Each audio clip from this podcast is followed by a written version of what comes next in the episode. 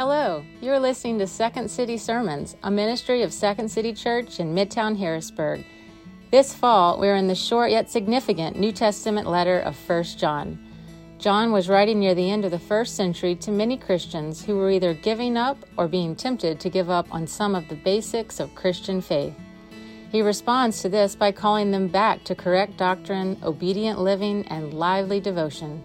At its heart, this book is calling us to find our life in the life of the beloved, Jesus. We'd love to meet you, and we hope you'll consider coming and joining us each Sunday morning at 10 a.m. in the heart of Midtown Harrisburg. You can find us online at secondcitychurch.org and on Facebook, Instagram, and YouTube.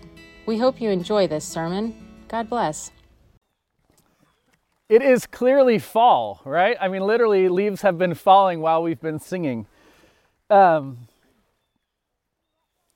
I feel like it's also just this perfect folly temperature. Like all of you look like you want to get just a little bit cozier, you know, like be around a fire just a little bit more, but it's not yet frigid out. It's just perfectly fall. Um, and of course, the holiday that we celebrate the most in fall is what holiday? Thanksgiving. Uh, they were about to say Thanksgiving. So I thought maybe it would be worthwhile to actually share a few things that we're thankful for. So why don't just a few of you tell some things that you're thankful for? For Schaefer Retreat, for the gift of this property that was given to the church. Yeah, I am too. Thank you. For the Danowski kids. Yeah, we're thankful for them. For camping, okay.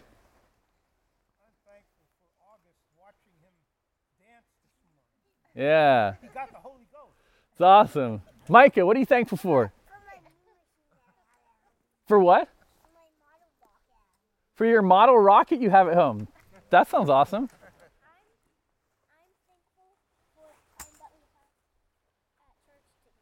The time we have at church together. Yeah, I'm too.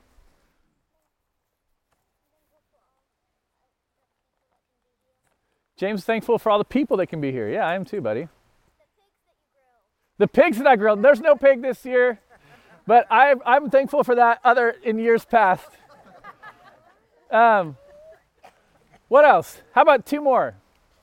Let's have some adult. Okay, Will, and then we'll, we got two adults. Will, what are you thankful for?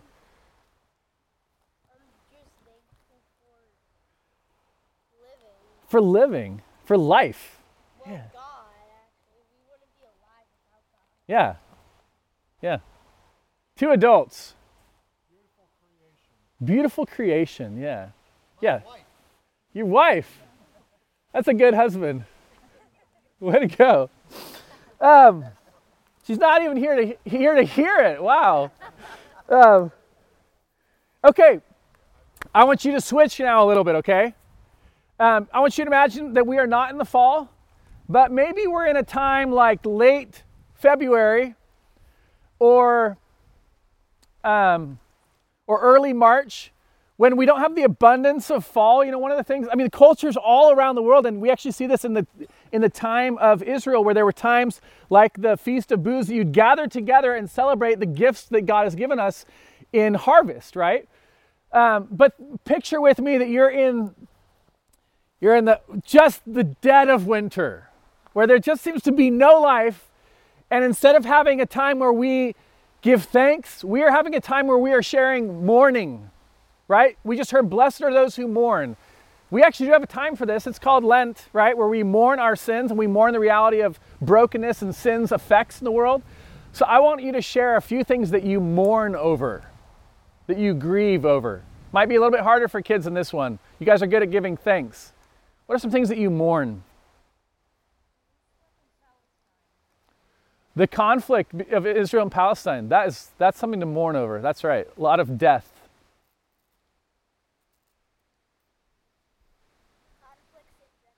Conflict in general. Yeah. Yeah. Violence. Gun violence, yeah. What are other things that we mourn? The death of a loved one. Barb, I think of Dawn's passing recently, right? That's something that we mourn, we cry about. Cancer. We mourn cancer. That's right. Yes. Yeah, we mourn those who don't know Jesus as Lord. Yeah. How about two more mourn things that we mourn?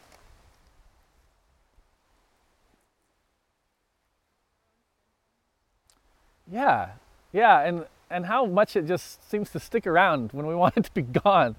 Yeah, I mourn that. Yeah. Yeah. Yes, yeah, that's something that we we mourn as a community. We mourn our place that we love being destroyed, right? Yeah. Um, the cold. Where'd the sun go? Right. One of the things I think that if, if you could put those, if we if I could have written out of list the things that you're thankful for and the things that you mourn for, I think what you would see is so many of the things that you're thankful for are those things that give life. Right? That, that, that help us to see life in a more way or live life more fully or experience it more or, or the gifts that we give are given like a rocket, right? That's something that gives us joy. And the things that we mourn actually most often tend towards death and destruction. Uh, uh, the bro- a broken relationship that was once there and now it's gone. It's the passing of something, or cancer that takes life, right? it kills. Um, most of the things that we mourn have to do with death and dying and destruction and something being taken rather than something being given to us, right? Um, and I think that's it's a good practice to learn how to voice those things and to name them and to say this is wrong and this is bad. And actually to have times where we sit in the mourning and the weeping. For one, we are We are literally instructed to do so by our Lord, right? In Matthew chapter 5. Blessed are those who mourn. But we also see it in the life of Jesus. Um, Jesus is said to have wept more than once. Many of you know, of course, the story of Jesus weeping over the death of his friend Lazarus. Let me read some of it to you. It's from the Gospel of John, chapter 11. It says, When Jesus saw her weeping, that's Lazarus' sister, and the Jews who'd come with her also weeping, he was deeply moved in his spirit and greatly troubled. And he said, Where have you laid him? They said to him, Lord, come and see. And Jesus wept. So the Jews said, See how he loved him. Jesus mourns and he weeps at the passing of something, the taking away of something that was given to him who, that he loved and brought life. Um, I mentioned this last week when I just mentioned briefly the conflict between Israel and Palestine. Um, this is in Luke chapter 19. Let me read some of it to you. This is Jesus when he's coming in to Jerusalem. It says, And, and when he drew near and saw the city, he wept over it,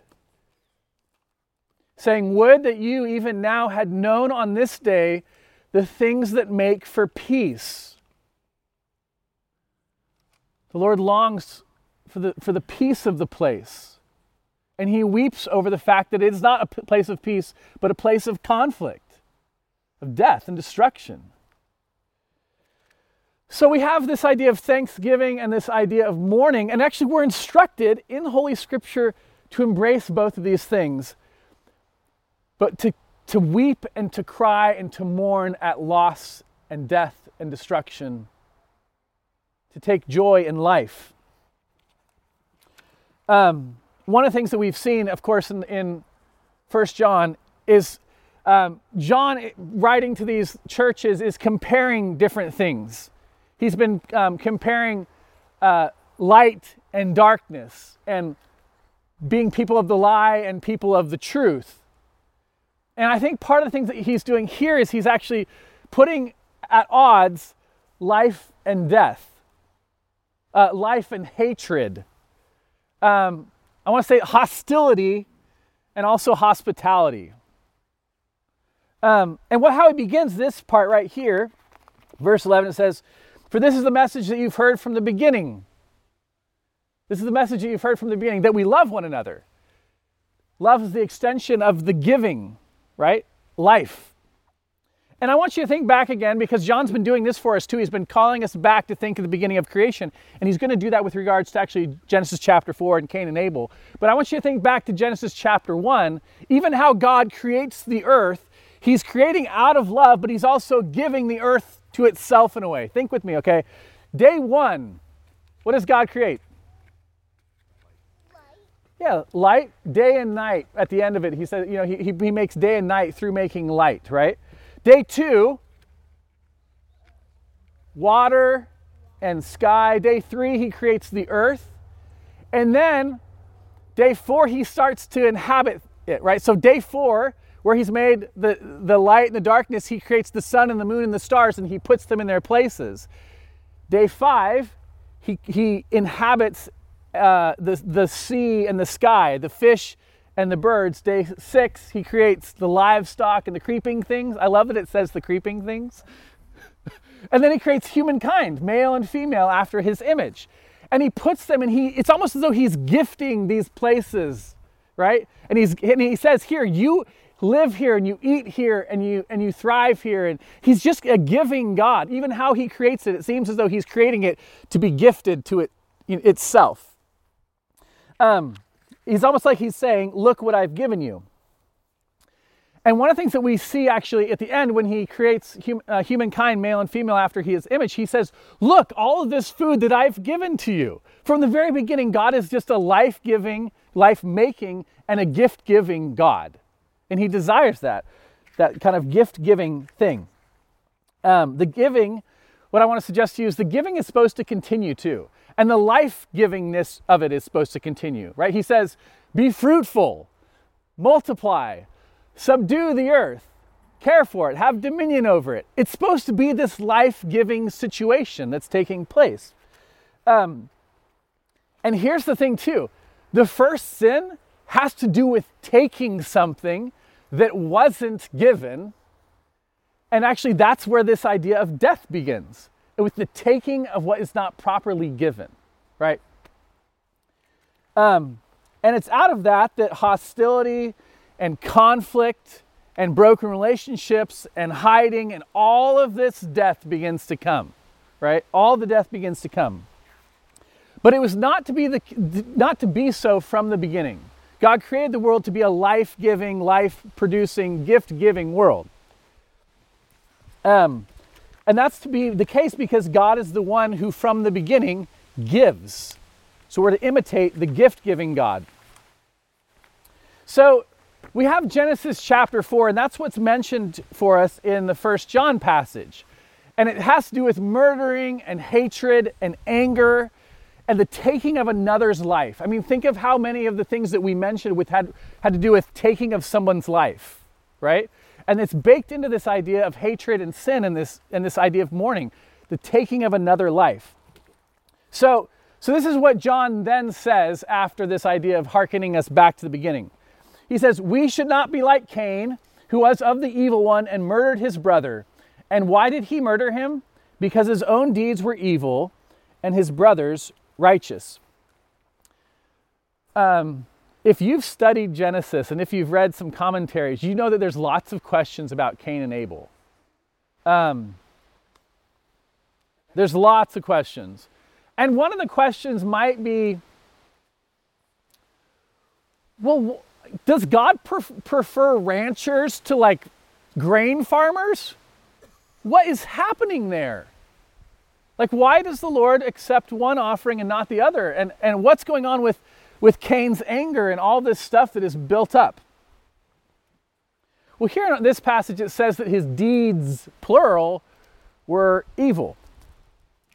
And what and, and that actually seems to, to be the thing that actually produced uh, the murder, right? It's not just that the murder, but he murdered his brother because his deeds were evil.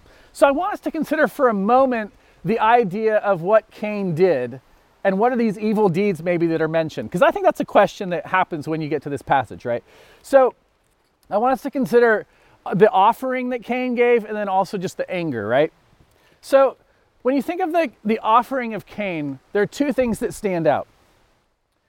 One is actually the type of sacrifice. And I mentioned, you know, he gives the grain offering and his brother gives gives the meat offering.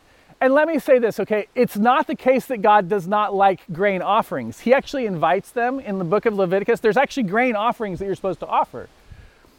But at the time of Genesis chapter 4, if you had just read the previous section, what you would have seen is that when the Lord takes care of the, the shame and the hiding of Adam and Eve, that they'd tried to cover themselves up with a plant, he covers themselves, that he covers them with skins of an animal.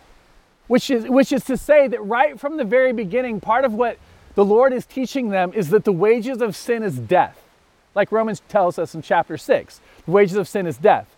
And the Lord is saying, hey, when you sin, something has to die. And so, in some regard, Cain is not putting these things together. He, ha- he hasn't been taught and he hasn't been attentive to what the Lord has done, okay? So that's one explanation is just the type of offering that he's offering. It's not the fact that it's a grain offering, but he hasn't learned from the Lord that the wages of sin is death, okay? Um, but the second thing, and this is really important that you hear this, is that the quality of the sacrifice also is different. Um, one of the things you read when you read of Abel's offering is that it was the, the firstborn and, his, and the best. It mentions that if you were attentive to when Nora read that. It mentions that he's giving the best to the Lord, and Cain, there's no mention of Cain offering the first of his labors or the best of his grain or anything like that. That's not mentioned. So what, we, what, what we're getting at is probably a hardness of heart first towards the Lord. He's first angry with God and how he's made the world and doesn't want to follow him and all this. And then out of that, those deeds, he's angry with his brother. Um, so, anyway, there's a type of offering and there's a quality of offering, and that's instructive for us. But what I want you to hear in both of those is that, that Cain is living out of a taking and out of a stinginess. I mean, I want you to think of, of the, very, the, the very first, like, uh, of the livestock that was born and the finest of it. Abel is saying, God, I'm going to depend on your giving. I'm going to live in dependence on you. I'm going to trust that I can give maybe more than I feel like I can give because you're the God who provides and offers and gives. And Cain is saying, uh, I'm going to live in stinginess. I'm going to keep for myself. I'm not going to give. I'm going to take. Okay, and so there's this give and take that's happening right there in that story, right in Genesis chapter 4. But here's what's going on also is that immediately what we also learn before he kills his brother is that he was angry. He, he first murdered his brother in his heart he allowed that anger to build up inside of him and he did not offer it to the Lord.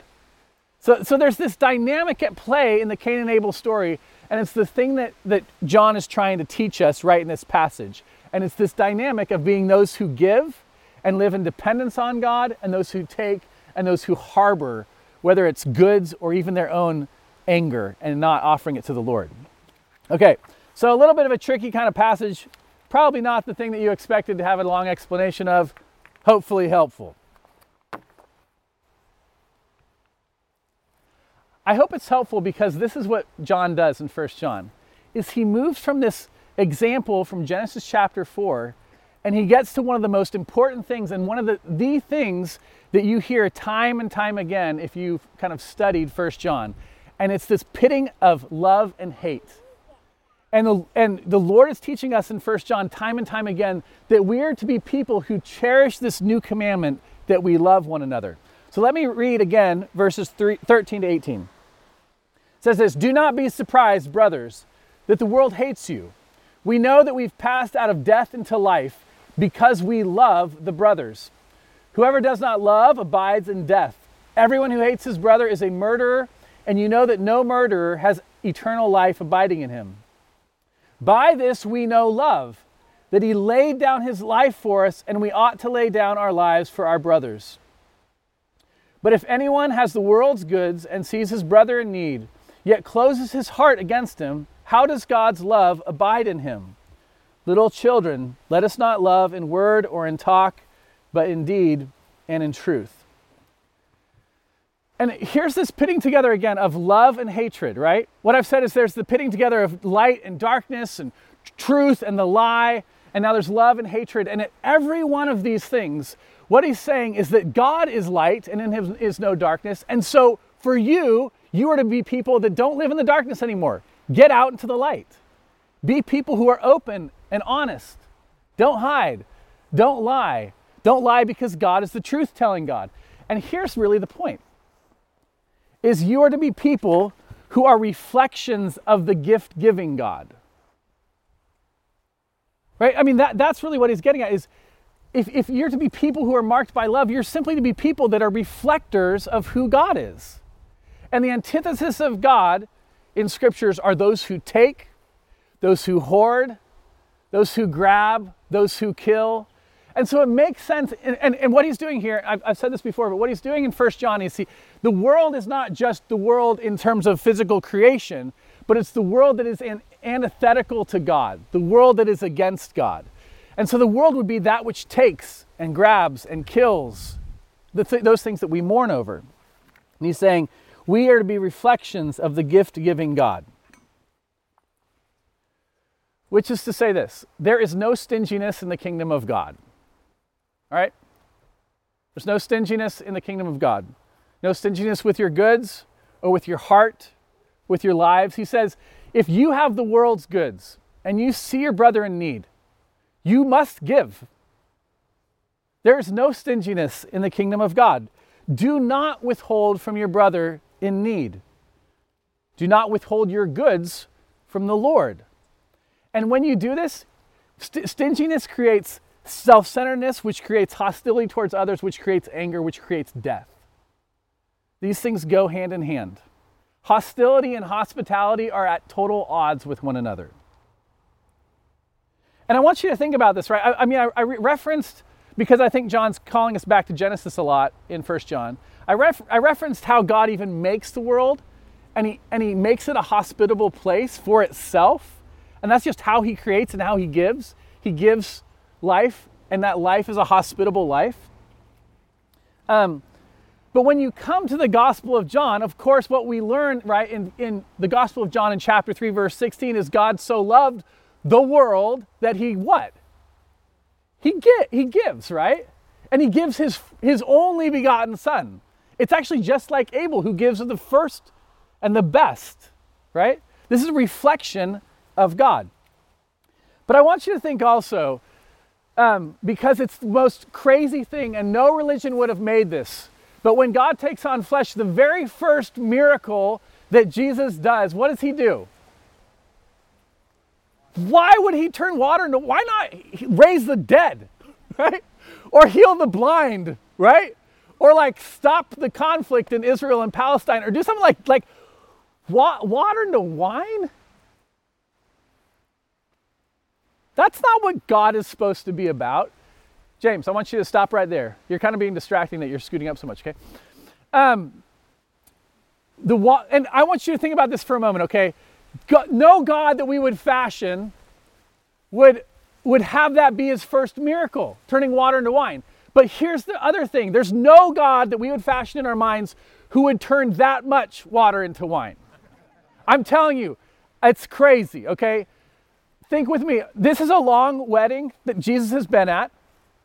Um, most likely, it, spent, it was at least a few days. It may have been up to a week. Sometimes big wedding parties would have lasted that long.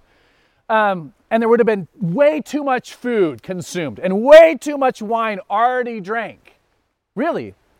For most of our sort of sensibilities, we would have been like, this is too much happening here. You know, conserve your money, conserve your goods, stop eating so much, stop drinking so much. And Jesus doesn't turn one vat of water into wine, but how many? Anybody? Six. Why are you doing six, Jesus? The party's lasted long enough. Everybody go home. Or just ch- turn one, maybe. Does everyone remember how big these were? 20 to 30 gallons. Jesus, 20, 30 gallons is enough wine. Um, y'all, there's like, you know, sparkling water and beer over there, and it's not, there's not even 20 gallons, not even close. Um, 20 to 30 gallons, and not just one vat, but six vats. 120 to 180 gallons of water into wine. And Jesus' first miracle. What are you doing, God? Does anybody have an idea of roughly how many bottles that might be? Bottles of wine? Uh, it's more than that, but it's a lot. It's an awful lot. Um, well, you, th- you think uh, at least four bottles per, per gallon. So you're pushing almost 800 bottles of wine. Way too much wine, Jesus. Here's my point, though, is that the, the Lord is instructing us in something very, very important. That He is the He is the hospitable God who keeps it going, right? Keeps the party going and keeps life happening and keeps giving and gives way more than we think is even remotely necessary. That's how our God is. And of all of the images that we have, could, could possibly have made up for how the world would actually end and how things, the picture that we have of how things should be and could be and we desire to be, what the Lord tells us is it's going to be a big party where there's going to be feasting. Of course, there's going to be no more crying, nor tears, or pain, or anymore because those are passed away. But it's going to be a lavish party where our Lord is the host once again. And he just gives and he gives and he gives. And right there in the middle, of course, is the lamb who was slain because he's the one that makes it possible. But my point here with this is what we have here in First John is this pitting together of taking and hoarding, which leads to death and murder and anger, and giving and giving and giving, which leads to life, which leads to a hospitable world where people flourish, where those who don't have are able to live well because of the gifts of others that reflect the gift giving God. This is how the passage continues. By this we know that we are of the truth and reassure our hearts before Him. For whenever our hearts condemn us, God is greater than our hearts, and He knows everything. Beloved, if our heart does not condemn us, we have confidence before God. And whatever we ask, listen to this, whatever we ask, we receive from Him, because we keep His commandments and do what pleases Him. And this is His commandment that we believe in the name of His Son, Jesus Christ and love one another, just as he commanded us. Whoever keeps his commandments abides in God and God in him. And by this we know he abides in us by the Spirit whom he has given us. So we're, again, we're out in creation, and thankfully the sun is back out. Um, and we're taking in just the beauty of this world. And what we're to be reminded of is this gift giving God who's made this place for our delight and for our enjoyment, that we might have time together to actually bask in the gifts of one another and the presence of one another. Um, but I want you to think about this, right? That part of what John is saying, again, he's bringing us back to Genesis, bringing us back to the beginning. And he's, he's saying that the Spirit of God was brooding over the waters that seemed to have not much, actually, not, not only not much going on, there was just chaos and void. It was empty, right? It was nothing. And, and just the Spirit of God hovering over that and the Word of God going out from it and God the Father orchestrating it, life came, an abundant life came, and life giving life, right? Life that just gives and gives and gives, and more life comes out of it. And here at the end of this passage, where where God's been talking about taking and giving and killing and life giving and, and being generous, he says things like, Whatever we ask, we receive. Like, whatever? Or he says things like this. And by this we know that he abides in us by the Spirit whom he has given. And I want you to picture this just as like maybe you're thinking like uh, my life is void. I'm in darkness. I don't have I don't I, you know I have conflicts that are like just at odds, friendships that are odds. I'm living a life that just feels so scarce. And God says, "I'm the abundant God who's given the spirit of God to be with you and to live in you and in some ways even to hover over you while you feel void and empty and dark, and whatever you ask is going to be given. And how do I know that? Because he says, I mean, what I desire of you, and this is the commandment that we believe in the name of Jesus. And then he says, and love one another. But what he's saying is, if I've given you Jesus, how much more will I not give you all things? I mean, he's pushing this community out of this scarcity mindset, out of this hostility mindset, into a hospitable giving mindset, right? And he's saying, because this is what I do. This is the God I am. The Spirit who hovers over the emptiness and creates is hovering over you. Right? The word that was spoken and light came into being is the word that became flesh and dwelt among us and was the eternal Son that was given for us. The God who cre- can create all things can tell us whatever you ask in my name, I can give you. I mean, what he's trying to do for us just again and again and again in 1 John is say, My life is for you. Live in the light, live in the truth, live in the hospitable love of God for one another. He's moving us from a scarcity mindset to a hospitable, giving mindset. And part of what that means is there's a couple things for us. One, ask of God. You know, be bold people that pray and say, Lord, give us this. Another thing is give.